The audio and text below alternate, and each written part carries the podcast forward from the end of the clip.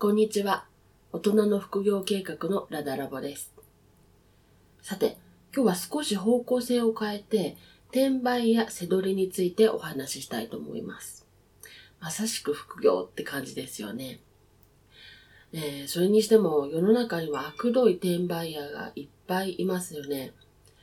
先日は任天堂スイッチを電気屋さんで販売できないとニュースでやっていました。なんか開店と同時に転売屋が買い占めるらしくて、お店も対策に乗り出しているようです。こうなると本当に欲しい人が適正価格で買えないという事態になるので、めちゃくちゃ腹が立ちますよね。私はそういうある意味、え無茶な転売には非常に嫌悪感を持っているので、そんなのは絶対やりませんし、おすすめもしていません。あくまでも健全にクリーンに行きたいと思ってます。で、ちなみにあの以前は背取りっていう言い方、本に限ったことだと思ってたんですけど、あの今は安く仕入れて高く売る、でその差益を得るっていう商売、まあいわゆる転売なんですが、この全体のことを背取りというようになったようですね。ということで今回は転売または背取りのお話です。えー、結論から言うと、背取りまたは転売は副業にはとっても向いていると思ってます。ただし、ただし、えー、巷に出回っている情報にはかなり落とし穴もあるので、十分に注意が必要ですね。えー、ありがちなのは、転売で儲けてるっていう人の中に売り上げかなりあると言ってるだけで、実は全く儲かってない人が結構混ざってるのかなと思っていることです。えー、極端な例で言うと、えー、まあ例ですけど、せんえんで仕入れたものをせんえんで売ってしまうと利益は出ないわけですね。それでもいちにちさんこ強、まあ、月にひゃっこ売れればじゅうまんえんになるわけです。まあ、これひゃくまんえんでも計算は成り立つんですけども、まあ、いちにちさんこ売ってじゅうまんえんだったら楽々じゃんと考える。一瞬魅力的かなと思いますけど、実は利益がゼロなんですね。で、送料が持ち出しになってればマイナスなんてこともあるので、結構注意しないといけないところです。また、えー、月収ひゃくまんえんとかという方は、ひゃくまんえん売るだけの仕入れをしているんですね。えー、それなりの元手に必要になります。元手をかけるっていうことは、それだけリスクも大きくなるっていうことですし、在庫を置いていく場所も必要になります。うん、こうなると問題も他にも出てくるので、本業にするのは、するにはかなり気合がいることだと思います。で、そんなこんなんもあり、私はサイドビジネスとやっているだけです。これはもうまるっきりのサイドビジネスで、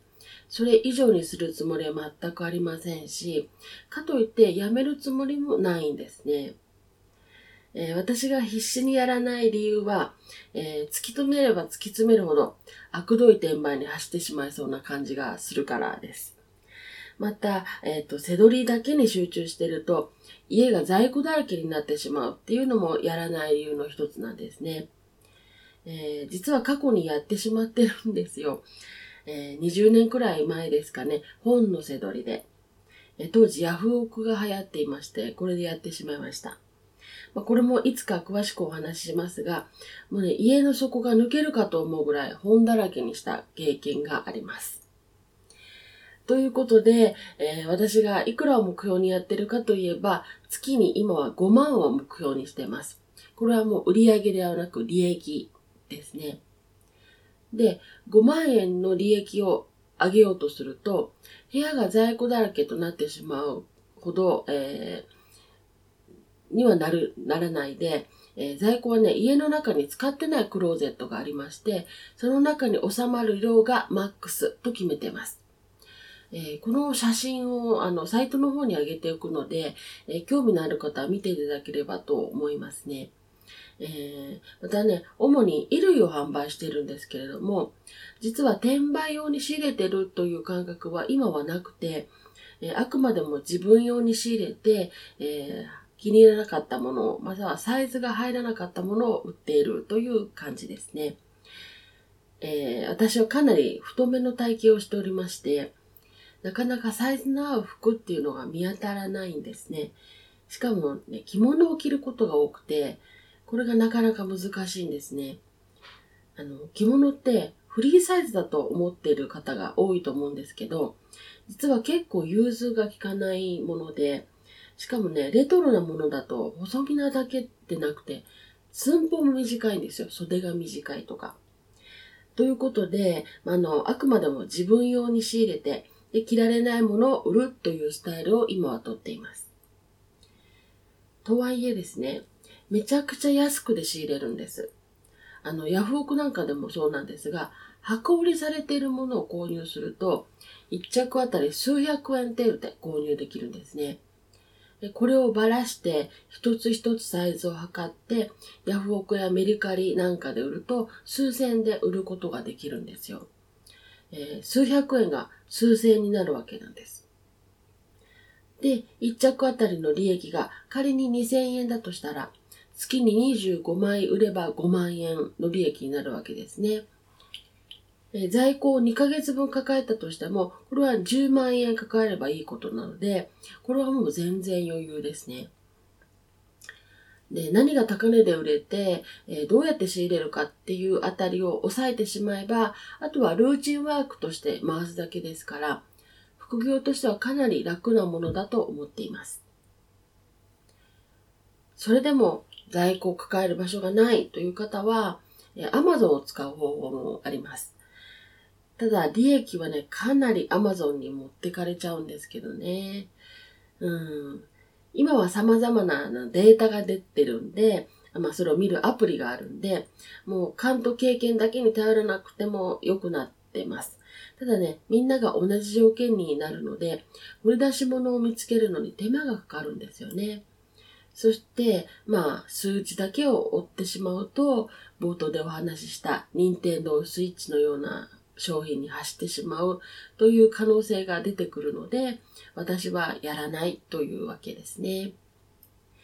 えー、またですね、海外に何かのつてがあって、まあ、例えば中国から格安で商品を仕入れられるという方は、これは、ね、すごく有利になってきますね。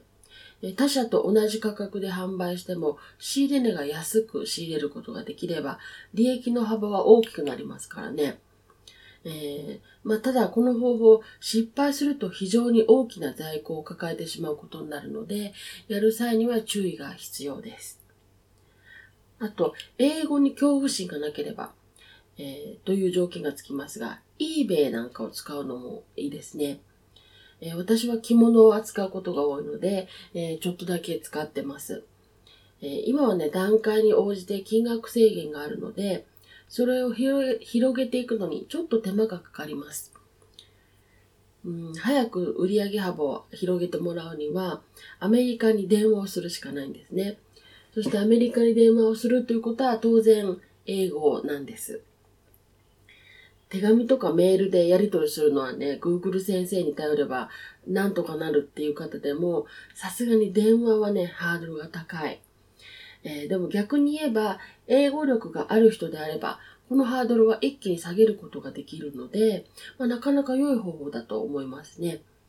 えー、着物もそうですが、日本にはアニメに関するものがたくさんありますしね、えー、こういうものを取り扱うといいんじゃないかなと思います。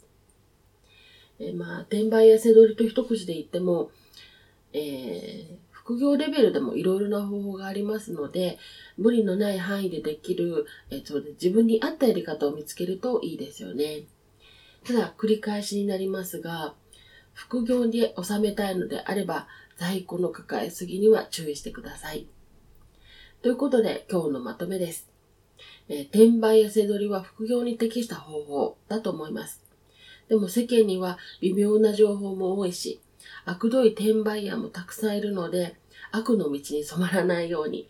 適度なビジネスをしていくようにしてください。ということで、本日も最後まで聞いていただきありがとうございました。